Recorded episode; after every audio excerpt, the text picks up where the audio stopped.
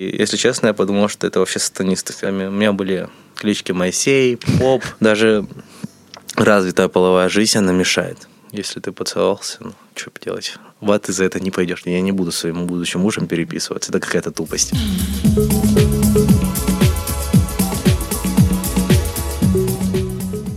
Подкаст «Наизнанку». Мы его ведущие Даша и Алена. Мы рассматриваем жизнь с нестандартных ракурсов и пытаемся ее понять вместе с вами. А помогут нам в этом наши гости. Тема нашего сегодняшнего подкаста — «Молодой пастор». И в гостях у нас Рома. Привет, Рома. Привет, привет. Привет, расскажи о себе. Меня зовут Рома, 23 года, женат, э, служу в церкви, работаю, служу, mm. семьянин. А кем ты служишь в церкви? Я молодежный пастырь. Давай сразу проясним, что такое пастор. Это служитель в церкви, который занимается тем, что он ведет людей, ведет к Богу, общается, принимает исповедание, молится, служит. Вот. Ну, грубо говоря, это протестантский священник, правильно? Да. да. Угу. Расскажи, ты рос в религиозной семье? А, родился я не в религиозной семье, хотя родители были верующими. Могу чуть рассказать историю, как я к этому пришел. Давай. А, началось, наверное, все с моего рождения, когда я должен был умереть. Прямо так скажу. Мама с папой в тот момент очень хорошо зарабатывали. Это 96 год. Э, и мама решила, ну, я третий ребенок, ей 37 лет, что устала рожать с болями, хочется анестезии. Принимает это решение, время тужится, рожать, но не может потому что под анестезией тужиться не может, меня выдавливают полотенце, при этом ломают ключицу, повреждают легкие. Меня забирают на несколько часов, не возвращают маме. Маме говорит, ну, все плохо, ваш сын умирает. Ничего не можем сделать. Ну и в тот момент у меня мама башкирка, папа русский. Папа пошел за священником, чтобы меня покрестили, ну, по православному окропили водой, чтобы я пошел на небеса. А мама начала молиться и говорит, русский бог, если ты ну, есть, оставь моего сына живых, я изменюсь сама, там тебе жизнь посвящу, его посвящу тебе. А, приходит священник, крестит, и проходит время, а я не умираю. И потихонечку я пошел на выздоровление, и я остался вот живых перед вами, сижу, записываем подкаст. Вот. Это такой самый начальный этап. И с детства у меня была тяга к Богу. Сам просил родителей отвезти в православную церковь. Когда был в храме, мама рассказывала, что только вот подхожу к иконе Иисуса Христа, а к другим вообще не подхожу. И потом у нас случились определенные трудности. Нас киданули, наших родителей по бизнесу, мы влезли в серьезные долги. На всем этом у меня появляется болезнь, бронхиальная астма, а, аллергия на бытовую пыль. То есть я не могу ходить без сульбутамола, не могу находиться в пыльном помещении, потому что у меня приступы начинаются. Астма лет в 11, угу. 10-11. Родители уверовали первыми, им кто-то рассказал, они начали ходить. Я со своими старшими братьями смотрел, думал, это какой-то сумасшедший дом. То есть родители ударились в веру, что к чему, почему, непонятно. И когда я сам первый раз пошел, и, если честно, я подумал, что это вообще сатанисты в первый раз. То есть для меня такой, ну, как бы для, ну, мне 10, там, 11-12 лет примерно, и я такой, что? Вот, но потом э, я начал ходить, меня это заинтересовало. Вот. И, конечно же, вопрос болезни на меня влиял. Я понимал, что я не могу вылечиться, потому что бронхиальная астма так вот ну, просто не вылечивается. Да, есть ремиссия на время, но прям вылечиться нет. Я регулярно два раза в год лежал в больнице, лечился. И однажды а, в церкви за меня молились. Сказали, все, ты исцелен, но я по детской вере окей, да, исцелен. Я вышел, мы доехали с мамой на маршрутке до места, ну, до нашей остановки, шли, вижу мусорку, думаю, а дай выкину сальбутамол, зачем он мне нужен? А для меня это риск. риск того, что я ночью могу умереть. Я просто беру, выкидываю, мама стоит в шоке, ну, типа, ты что творишь? Но она не, молодец, что в тот момент ничего не сказала, не повредила моей вере. И мы пошли домой с того дня. Все круто. Расскажи, пожалуйста, про внутренний климат в семье. Он поменялся с тех пор, как э, ну, ваша семья полностью начала верить в Бога? А, да, поменялся. Были напряженки. Были, ну, всегда вопрос финансов в семье это такой сложный вопрос, который влияет на отношения между мужем и женой. А, оно сыграло хорошую роль. То есть родители начали брать принципы Писания и применять в своей жизни о том, что Хотя у меня, допустим, мама такая очень своенравная, сильная женщина, да, и, допустим, было сложно где-то смиряться, где-то слушаться папы, но это пошло на пользу, и она заняла вторую роль как, ну, как бы вот муж, и вот она за мужем. Вот. И между папой и мамой произно... начали происходить серьезные изменения. То есть я жил достаточно долго с родителями, видел все эти изменения, поэтому да. Так каково это быть верующим в 2020 году? А, да круто. А, классно. Да по-современному на самом-то деле. Как То это есть... проявляется? А, у нас есть крутые разные мероприятия, где мы просто отлично проводим время, чилимся, общаемся, молимся друг за друга, а, поем песни. А расскажи, вот как вообще прогресс э, повлиял на видение вот, служения и так далее? Угу. Есть ли с этим какая-то увязка? Есть телепередачи, есть передачи по YouTube, есть э, онлайн-проповеди, музыка. Уживаемся в этом непростом современном мире. Просто, да, в средние века, как мы знаем, церковь активно отрицала науку, какой-то прогресс, развитие, обучение. Это все каралось э, законом, это все э, каралось жизнью, да, то есть угу. их зажгли, вешали, убивали, преследовали вы не отвергаете науку, не отвергаете прогресс, не отвергаете медицину, да? Я правильно понимаю? То есть а, просто есть еще да, те люди, которые против есть, а... медицины тоже до сих пор. Да, есть э, сами и мы, сами служителя, и пастыря, и просто люди, которые просто приходят в церковь, также пользуются медикаментами. То есть я не всегда за себя молюсь, чтобы когда у меня голова болит, пойду выпью там пенталгин, не знаю, нож или переел мизима выпью. Ну, то есть как бы для меня и для нас, ну, в целом, ну, нет ничего плохого. Допустим, вот у вас есть в руках телефон, да, и вопрос, как его использовать, да. Можно в хороших целях, благах, а можно делать нехорошие вещи. Мы понимаем, что современная наука, есть хорошая современная наука, есть э, негативная, что способствует разрушению людей, это оружие и все, все с этим связано. Поэтому вполне нормально.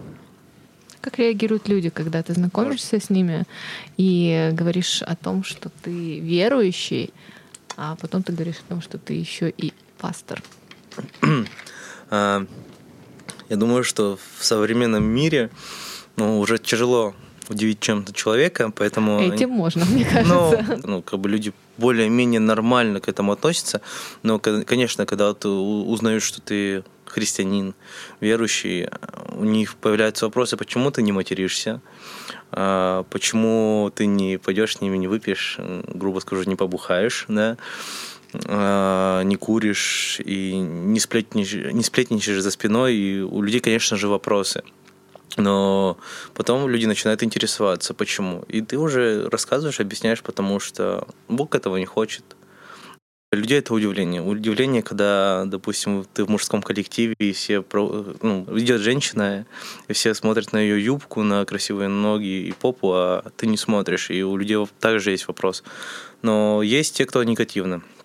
Они начинают докапываться, начинают что, что пытаться тебя вывести из себя, потому что есть негативный опыт да, взаимоотношения между церковью и людьми, которые mm-hmm. просто нейтрально относятся к вере.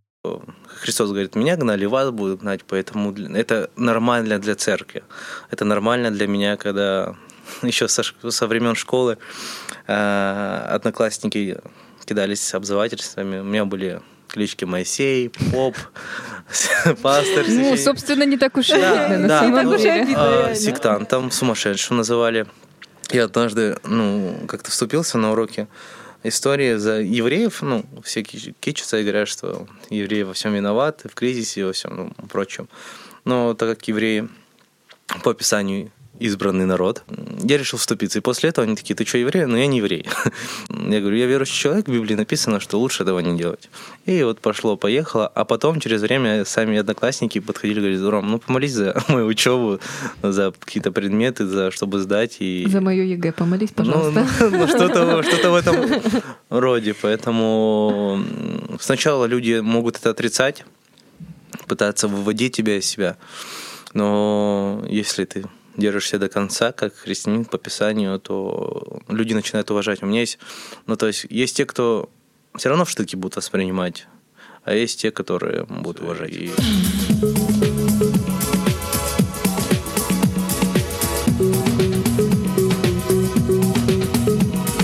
Слушай, ну вот ты говорил то, что в школе сталкивался с каким-то хейтом. А, ну это понятно, потому что школьники, у них еще не сформировавшееся мнение о жизни. Да. В основном это все идет от семьи, да, там папа когда-то что-то сказал, он услышал, и в итоге тебе решил потом это объяснить. А в более таком зрелом возрасте от таких старших, может быть, людей сталкивался ли ты с, может быть, а, моментом, что пришел человек и начинает тебя вообще переубеждать в том, что, ну, послушай, давай я тебе по науке расскажу, как все было. Однажды у нас состоялся разговор с человеком на улице. Это был, наверное, один из самых сложнейших моих разговоров о вере. Ну, потому что человек э, в бывшем служил в спецслужбе угу. и много чего знает, и много чего видел, и это был такой серьезнейший разговор, а, непросто, и где-то у самого аж появились сомнения. То есть и в этот момент было очень тяжело вспомнить какие-то факты своей собственной жизни, что я пережил, прожил. И, конечно же, был хейт. Человек говорит, ну, говорит, ты просто дурак. Но он негативно пытался тебя переубедить или сначала было позитивно. Сначала было позитивно. Потом он говорил, давай, а он бизнесом занимал, занимался, говорит, давай, говорит, ты оставляешь на месяц свою веру, ты видишь, как все поменяется, что ты станешь богатым и все прочее. Ну, то есть, а потом, ну, просто пошел хейт. Говорит, ну, говорит, ты, походу, просто дурачок. Ну, типа... Мне с... чем-то это напоминает дебаты с Соловьевым, честно. Ну, то есть, да, вот эти вот люди... Когда закончились аргументы. Да, люди, особенно из спецслужб, они любят, они такие очень уверенные в себе, очень ну, умные. Да, просто когда есть власть у человека, оно затмевает разум, и человек думает, что он все может. Но сколько мне было в истории там фактов, много фактов, когда люди властные, в момент все свергается момент все меняется, потому что нет власти выше, чем Бог. Он над всем. И потом было куча чудес в моей жизни, в жизни других людей, которых вновь и вновь мне напоминают, что есть Бог. Слушай, а что такое вообще чудо? Ну, для тебя? Хм. Всегда чудо — это вопрос сверхъестественного для меня это то, что ты не можешь объяснить. Хорошо. У меня есть парикмахерша, которая mm-hmm. стригусь. Она такой активный, позитивный человек, тоже верующая. А она, когда я пришел на очередную стрижку, но смотрю, что на ней нет лица. Угрюмая, какие-то муки на лице. Я говорю, что случилось? Она говорит, я выходила с троллейбуса, упала, сломала ребро. Перед этим было перед работой была у врача. Выдернули из маршрутки. Да. И, и врач сказал, что у тебя сломано ребро, все, документация, все это есть. Он говорит, мне нужно было там заплатить по счетам, мне нужно было работать. А она такая волевая, сильная женщина. Она стрижет, я говорю, храм меня стричь. Она говорит, типа, я тебя достригу. Достригает меня, моет мне голову. И во всем этом моменте у меня в голове звучит мысль. Я верю, что это был Бог. Он говорит, помолись за нее, я ее исцелю. Но потому что я часто молюсь за людей, и у них происходят разные события в жизни, и чудеса происходят. Но сломанное ребро, ну серьезно, come on, что это такое? Ну, я смеливаюсь и иду молиться. Я заканчиваю молиться, в этот момент сила из рук не выходит, ты не чувствуешь мандраж, просто как с вами разговариваю. Она говорит, когда ты молился, у меня было сильное жжение в стороне ребра. И при мне начинает нагинаться, да. Ну, начинает нагинаться, угинаться, крутить торсом, и ты понимаешь, она вот так вот смотрит на тебя с глазами, и ты смотришь на нее, такой думаешь, да ладно. И она потом рассказывала, она пошла переоди... ну, в переодевалку, понимает, у нее была огромная гематома тут, понимает, ни одной гематомы нет. И она прям рукой нажимает себе на ребро и ничего не чувствует, никакой боли. И потом она пошла к врачу. Ну, конечно, врач попутал. Говорит, такого не бывает. Ну, все зафиксировали документально, все, все это есть. А как ты решил стать пастором вообще? И как это все происходит? Мне было 15 лет. 15 лет? 15 лет. Разве можно стать священным? Вообще в нашей даже церкви я, наверное, первый, кто в 15 лет стал. И был как бы такой вот интересный момент, что я просто вот в домашней церкви, группе, да, которую я веду, я просто помогал. Я приходил раньше, всех а, накрывал на стол, чай наливал, позже всех уходил, убирал со стола, ну, то есть просто помогал. Мне не, не было никогда целью стать пастырем. То есть я знал, что всегда хочу быть с Богом, но пастырем Это большая ответственность. И однажды э, мой, мой пастор на тот момент говорит, а давай ты мне будешь помогать, будешь моим помощником. Я такой, ну давай, чё, не проблема, организовывать, там, помогать, что. Прошло э, полгода, говорит, а мы, ну, наша численность домашней церкви выросла, он говорит, нам пора делиться и умножаться. А, ну, так как ты помощник, ты и будешь пастором. А я такой, чего? Что? Я? Мне послышалось. Да, а суть в том, что все были старше меня, кроме моего там лучшего друга Миши. То есть для меня это был огромнейший стресс, огромные переживания. Но в тот момент я думал, о, клево, буду пастырем. Э, ну, как бы не понимая вообще ответственности. Следующий год был один из самых сложнейших моих годов в жизни, потому что я очень сильно переживал, люди не воспринимали, ну, 15 лет, что можно было с меня взять. Но Бог сформировал меня в этом. То есть это определенный путь, который я прошел. Пастырей ставят э, тех людей, которые, наверное, прежде всего смотрят на их сердце. То есть это люди, которые должны любить людей, быть добрыми, потому что иначе невозможно. невозможно нести людей без любви.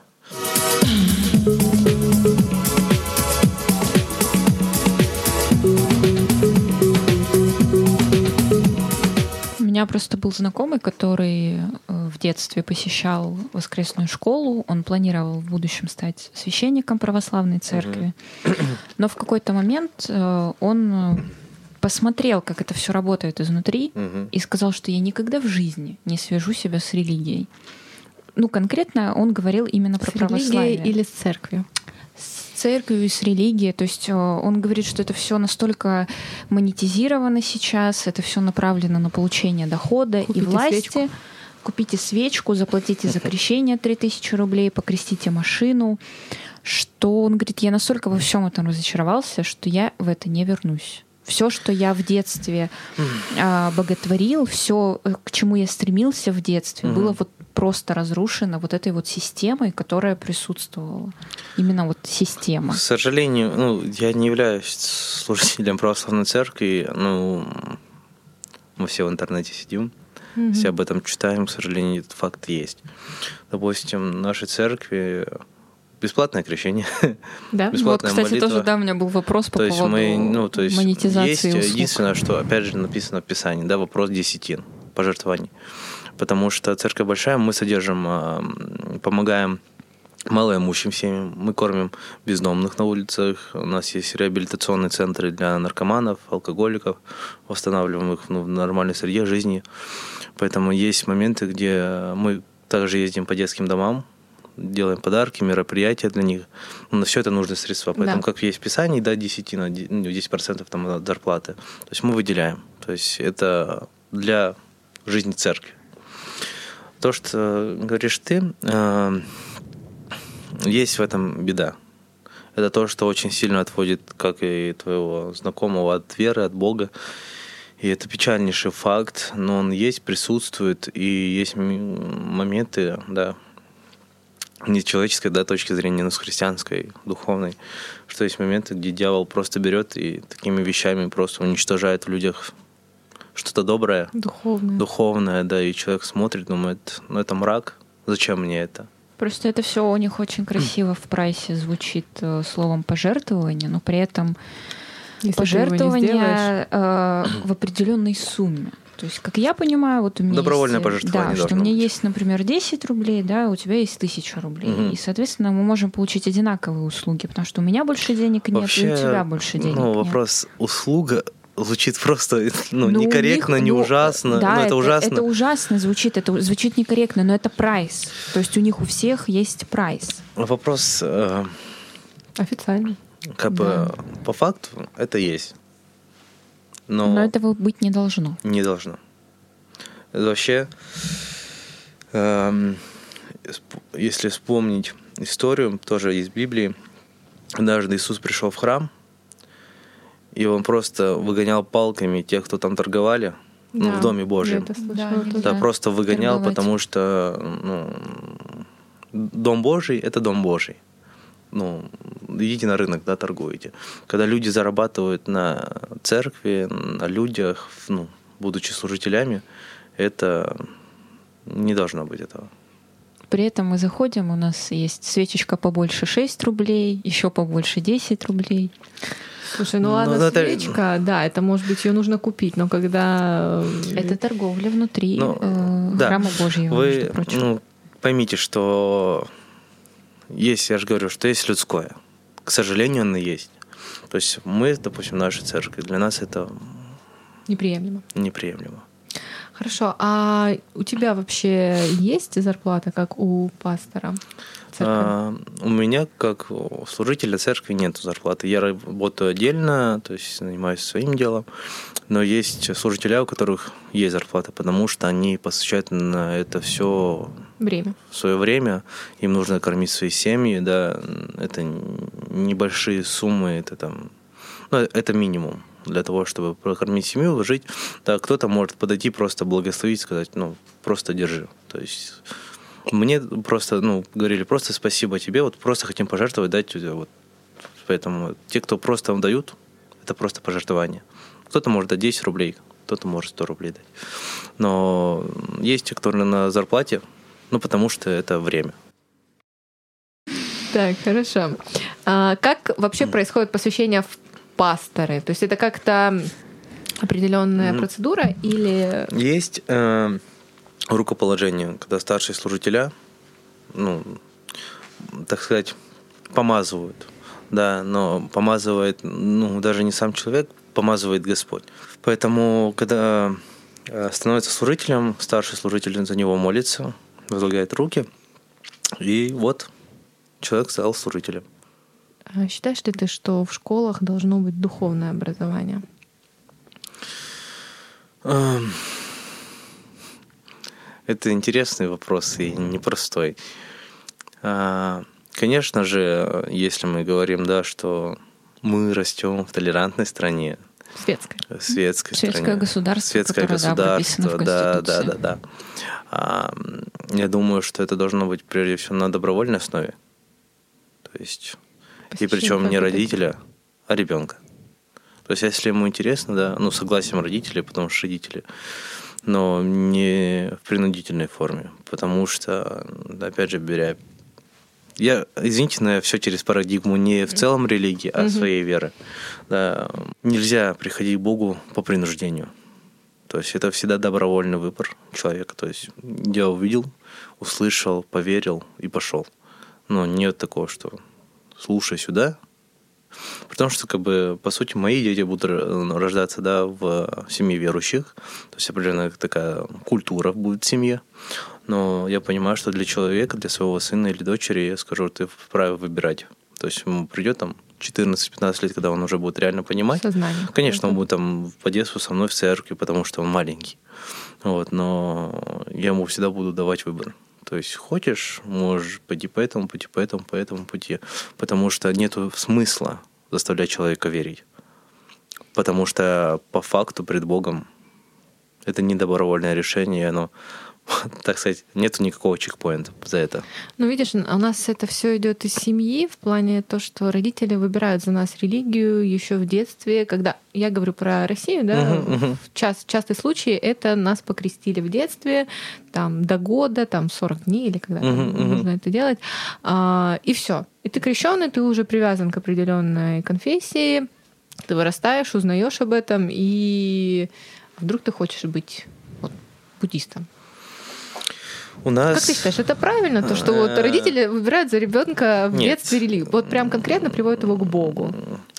а, они могут подвести Богу, сказать, есть Бог, Он тебя любит, там, вот Библия, можешь почитать.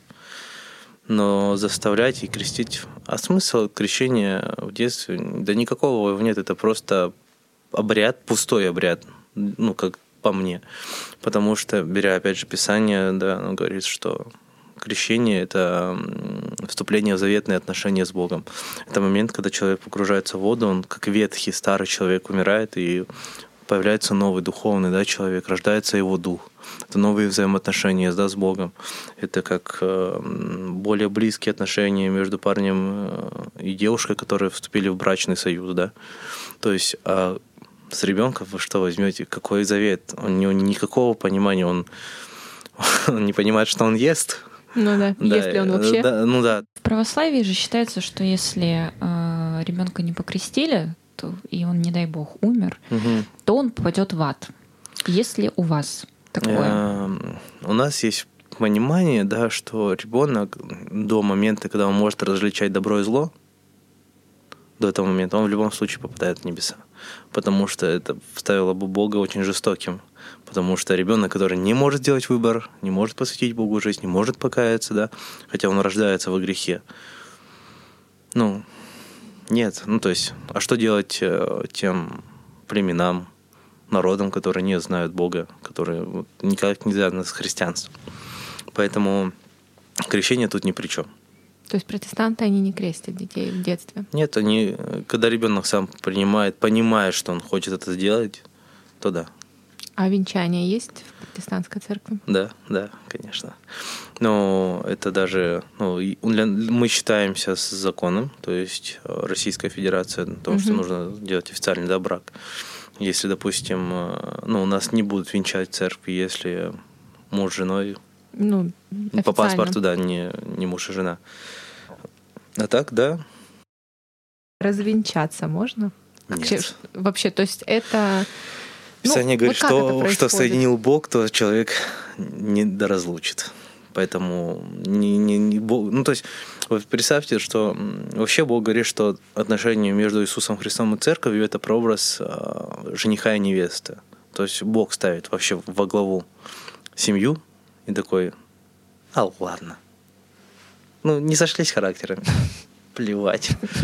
Че там, другого все найдешь? Да нет, конечно. То есть это серьезный момент, это серьезнейшее решение вступить в семью. А, У нас э, Писание да, говорит, что кроме вины прелюбодеяния муж с женой не могут развес- развестись. То есть если они разводятся официально, да, там по штампу... Это грех. Развестись. э, Не, кроме вины прелюбодеяния, это грех. И Писание вообще ставит таким жестким форматом, что тот, кто женится на разведенной, тоже прелюбодей. Э, разведенной или вообще в принципе мужчина? Ну, мужчина и женщина, да, то есть это имеет- мужчина и женщина касается. То есть если, вот, допустим, человек, мужчина развелся, пошел ну, с кем-то жениться, то та девушка тоже. Даже если он грешит. не был венчанный изначально. У нас, эм, а, да, если мы говорим все, что там до Бога, до покаяния и крещения, это старая жизнь. Да, если он там, не знаю, до церкви, там, до Бога, ну, развелся и все прочее, он приходит, Бог его прощает, прощает ему грехи, все это опускается, но он новый человек, поэтому он может заново жениться. А, ну то есть если он всегда был верующим, условно говоря, вот да, то тогда есть если он, он, он уже был в заветных один раз- отношениях, покаялся, крестился, то да. Хорошо, бывают такие ситуации, когда мы вступаем в отношения с людьми очень жестокими. А, Это несет за собой домашнее насилие. Мгм. И как не развестись с человеком, Что который тебя бьет? Да, у вас сложные вопросы.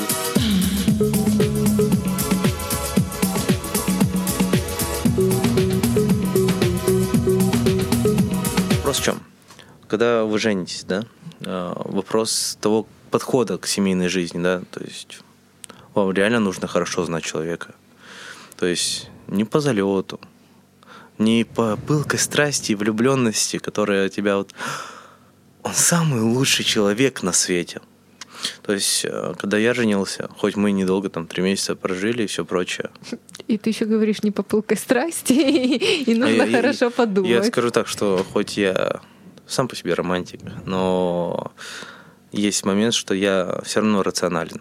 То есть я очень серьезно. То есть, когда мы начали встречаться, общаться, я задавал такие вопросы, которые Вот.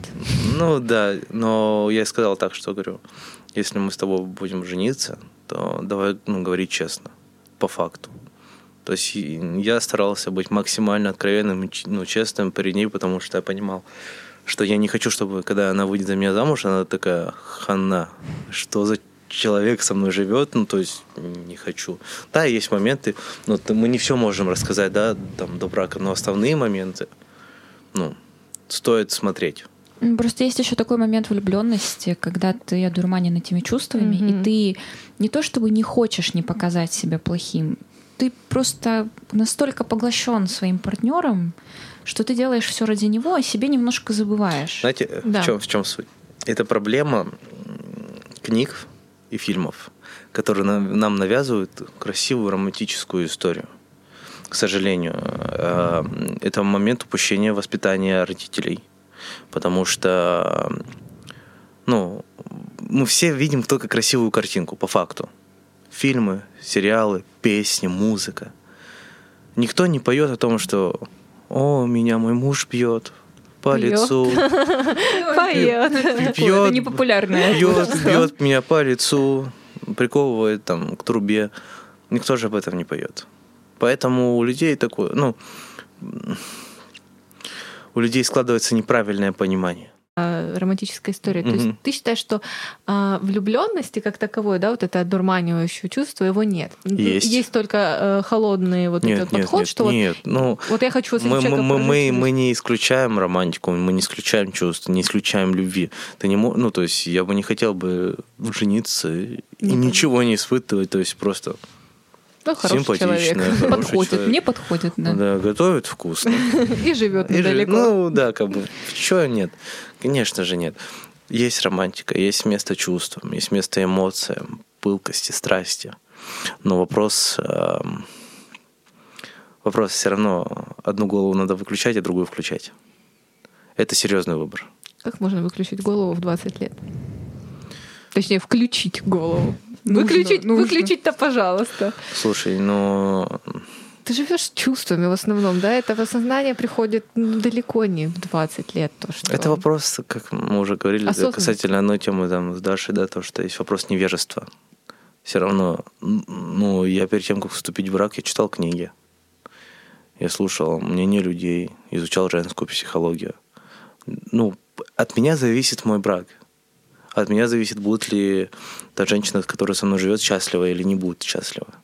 Твои бы слова, да всем мужчинам в уши. Ну,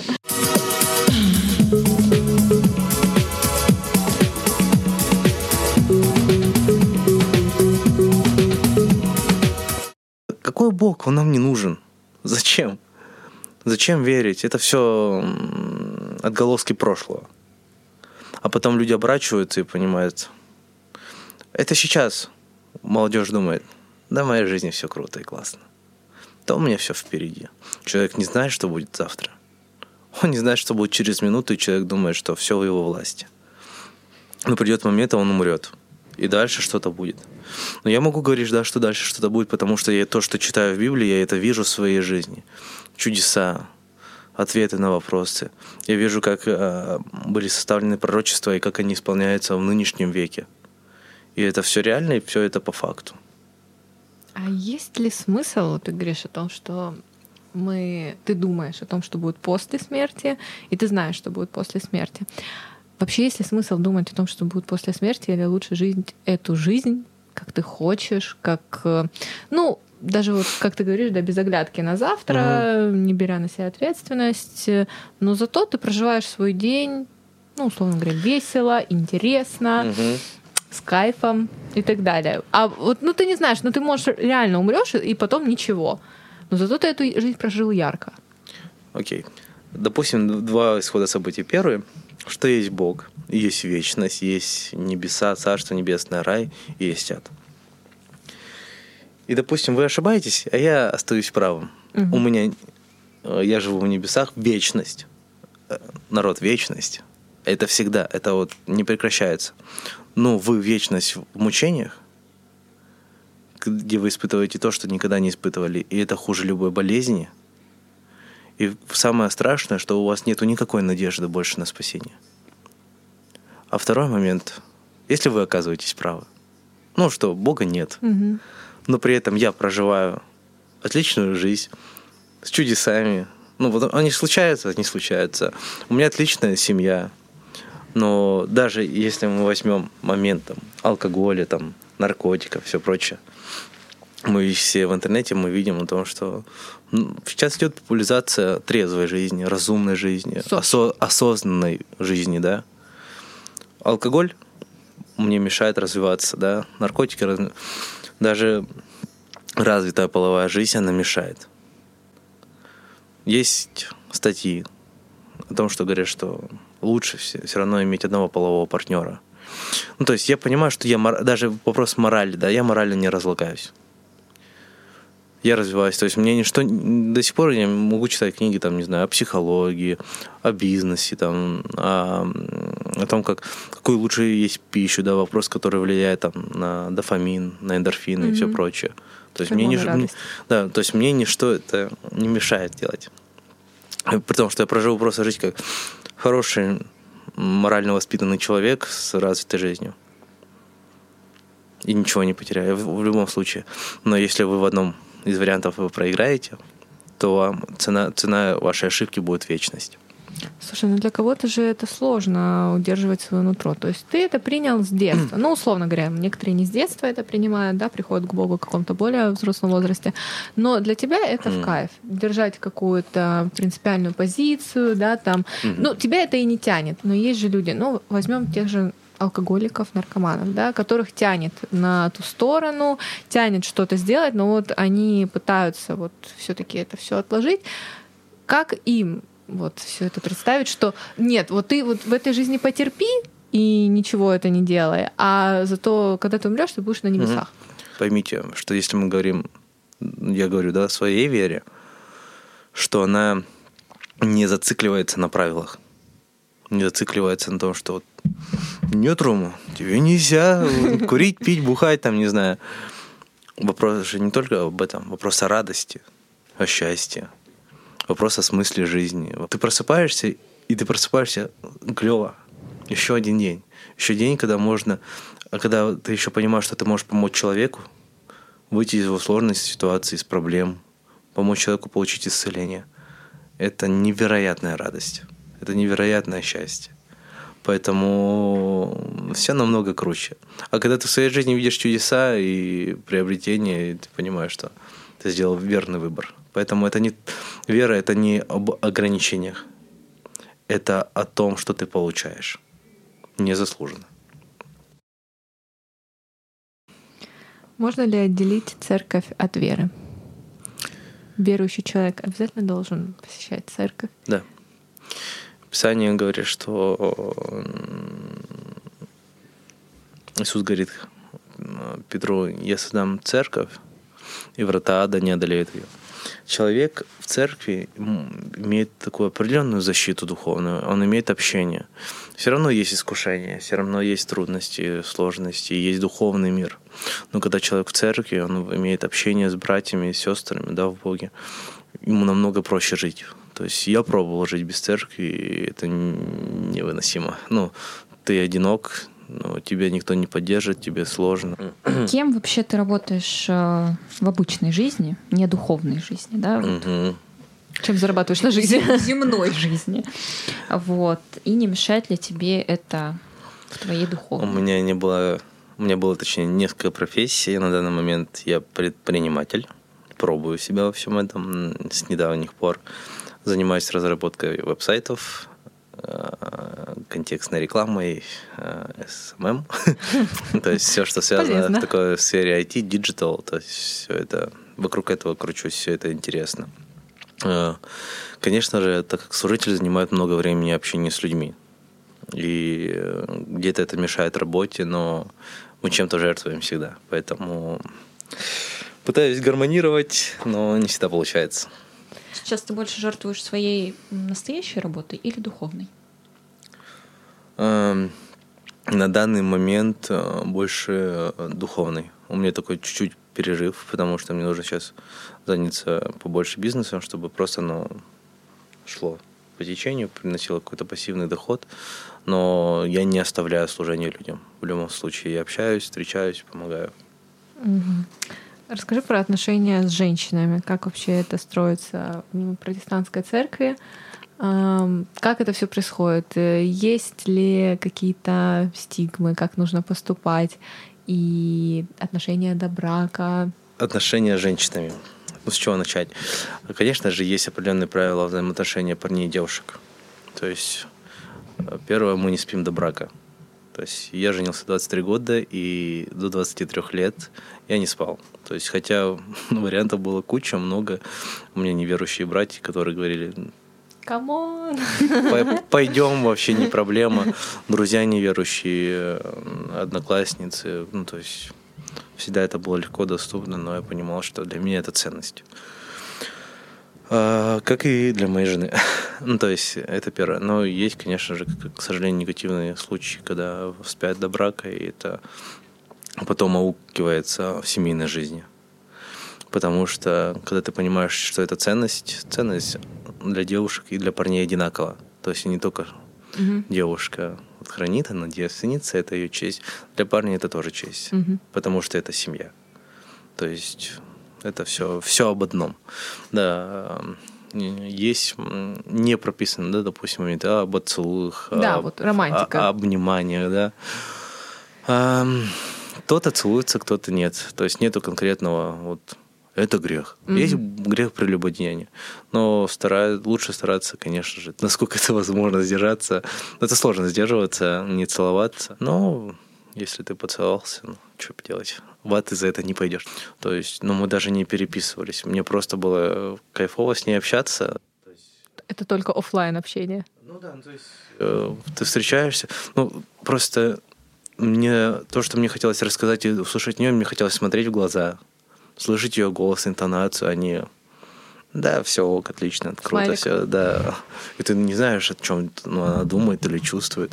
Поэтому и она также, и она говорила, что себе, говорит, я не буду своим будущим мужем переписываться, это какая-то тупость. Ты не рассказываешь все по переписке, а ты копишь, терпишь и ждешь этой встречи, ну, чтобы просто увидеться, поболтать, даже на 20 минут. Нет, ну вообще это имеет место быть в плане того, что ты когда оттягиваешь удовольствие, оно-то ну, потом еще приятнее. Ну согласитесь, вот вы общаетесь с человеком, ну, ну как приятнее будет общаться? Вот даже вот мы обсуждали этот подкаст по переписке. Совершенно другое общение, ну, когда да. мы вживую. Поэтому не переписывайтесь, а лучше общайтесь вживую. Просто есть такой еще момент, что ты с человеком переписываешься, не обязательно не mm-hmm. подразумевает какие-то романтические отношения, просто вот вы общаетесь, как-то там вот этими мемчиками обмениваетесь. Все прикольно, весело, вы встретились и сверчок. На вот поэтому плане. не надо общаться. Ну, нет, есть... А, вы ну, все обсудили. Опять же, да. Ну, то есть э, вопрос, да, устраивания отношений – это проблема нашего десятилетия, века о том, что информационные технологии, а, люди забывают, как общаться, люди забывают, как строить отношения, поэтому сейчас популяризируются курсы психологии, общения, курсы, тренинги, тренинги по пикапу. А кто должен брать на себя эту ответственность? Где должны нас учить этому? Вот расскажи, вот э, церковь что говорит? Конечно же, это семья. Женщины в церкви конкретно в служении. А может ли женщина в протестанстве занимать какие-то высокие положения а, или нет? А, да, в целом-то может. Это популярная вещь. Единственное, что вопрос богословский, теологический, как вот правильно это все вот, ну, оформить, ну что, пастор или служитель. Допустим, есть разные служителя по миру, известные женщины, которые служат, проповедуют с кафедры, могут ну, говорить. То есть в этом никаких вопросов нет. То есть есть женщины-пастыря, служителя. Вот. И у нас в России тоже? И в России тоже, да. Знаешь ли ты женщины-пастырей лично? Да, да. Супер. У нас несколько. Поэтому они и занимаются и такой учительской частью, и являются пастырями там, своих районов, поэтому да. Много ли молодых людей осознанно посещают церковь? Давайте в процентном примерном соотношении 35-40% от всей церкви. Ну, это много. Да. Ну, не так много, конечно, как хотелось бы в целом, но само осветление да, протестантизма, оно не столь популярное, наверное, как православие или католицизм, хотя это в России или там в Европе и в Америке чуть-чуть по-другому стоят дела. А, но достаточно много молодых людей осознанно посещают церковь, да. А есть ли такие, кого по принуждению приводят родители? Есть, к сожалению. И, ну вот, а потом, они потом им 18 лет, и они уходят. Если это вопрос просто правил, да, жестких, которые тебе нельзя, нельзя, нельзя, а для человека это звучит как нельзя, нельзя, нельзя, нельзя пить, нельзя э, материться, нельзя там с девочками гулять, у человека просто Ну, запреты. он оттягивал, Да. оттягивал, оттягивал, все, ему 18 лет, все, и он уходит. И это печально. Ну, Ты же ставишь свою задачу как пастыря убедить э, человека, что это не запреты. Это я, я, это, я, наоборот, путь я, какой-то я, я, лучшей я- я жизни. стараюсь ему показать этот, ну, этот путь, потому что я его сам прошел. Что это путь счастья, радости, любви ну, и больших благословений в твоей жизни. Потому что, э, и, к сожалению, я с этим работаю. Я пытаюсь выбить из человека мысль что- о том, что это просто религия и запрет, и тебе нельзя, и все. И стараюсь ему показать, что это, наоборот, свобода, это возможность выбора, и это лучшая жизнь. Ты хотел сказать э, молодым людям, которые скептически относятся к церкви, к религии в целом? А, кто-то сказал, бери от жизни все, да? Да, Пепси. А, ну, попробуйте, попробуйте а, посмотреть на веру с другой стороны. Вам ничто не мешает ну, закрыть дверь комнаты и просто помолиться Богом не очень наш, а просто как я сейчас разговариваю Да. с вами, да. Просто сказать, Боже, если ты есть, ну, поговори со мной, прикоснись ко мне, откройся. Ну, то есть, но не со скептизмом, потому что это личность. Не так, хотя нет, что-то меня вот это вот. Ну, вот просто попытаться вот, вот, вот чуть-чуть веры вот добавить и сказать, ну, если ты реально есть, вот просто поговори. И я вам говорю, что, не, может быть, не в этот день, в свое время он с вами заговорит. Как однажды заговорил в моей жизни и жизни других людей. Отлично. Спасибо, Роман. Да, спасибо большое, было очень интересно. Спасибо вам за то, что пригласили. Рад был. И не радикально. Что самое Да, главное. Рад был с вами пообщаться. Подписывайтесь на наш инстаграм наизнанку подкаст, на наш телеграм-канал, SoundCloud и на Яндекс Музыку. Пишите нам свои впечатления, и если вам есть что нам рассказать, отправляйте на почту.